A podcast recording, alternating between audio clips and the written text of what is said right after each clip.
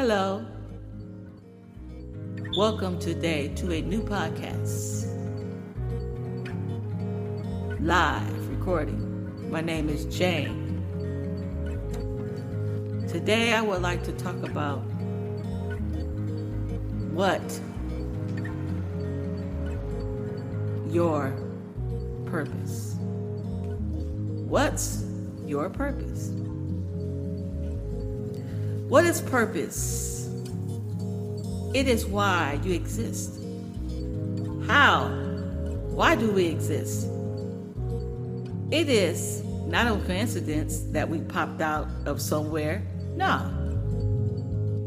It's not coexisting that we were like decided and something began to form. No.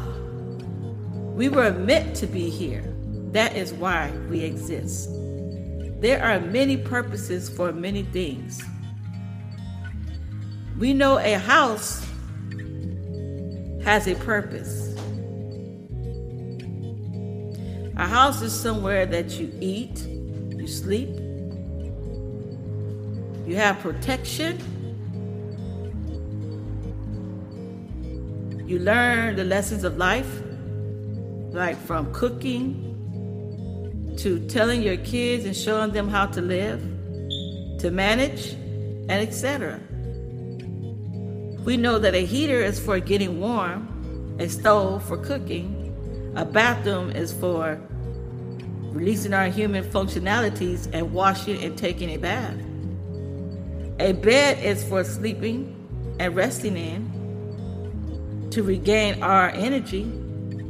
Some things shape us and make us as a purpose. To make us sharper and ready for anything. It goes from the worst to the best or to the better. So things make us wiser and more understanding. It is value. Like food has a purpose. It's nutrition for the body. And the Bible is for our spiritual nutrition. Some milk given and some meat. Milk has a purpose.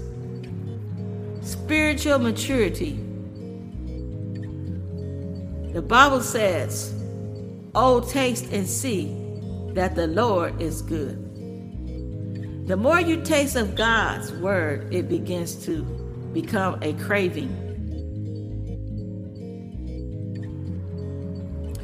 God's word, the Bible, will help us to grow when we understand what's for it and what its purpose is. Just like the natural. And Philemon 1 and 6. So we should desire the spiritual milk so we can grow, just like the natural milk helps growth. We want to learn what meat is for. Meat is for the skillful who exercises and they do understand spiritual guidance and understanding. It is for people who walk and know how to walk. They eat meat.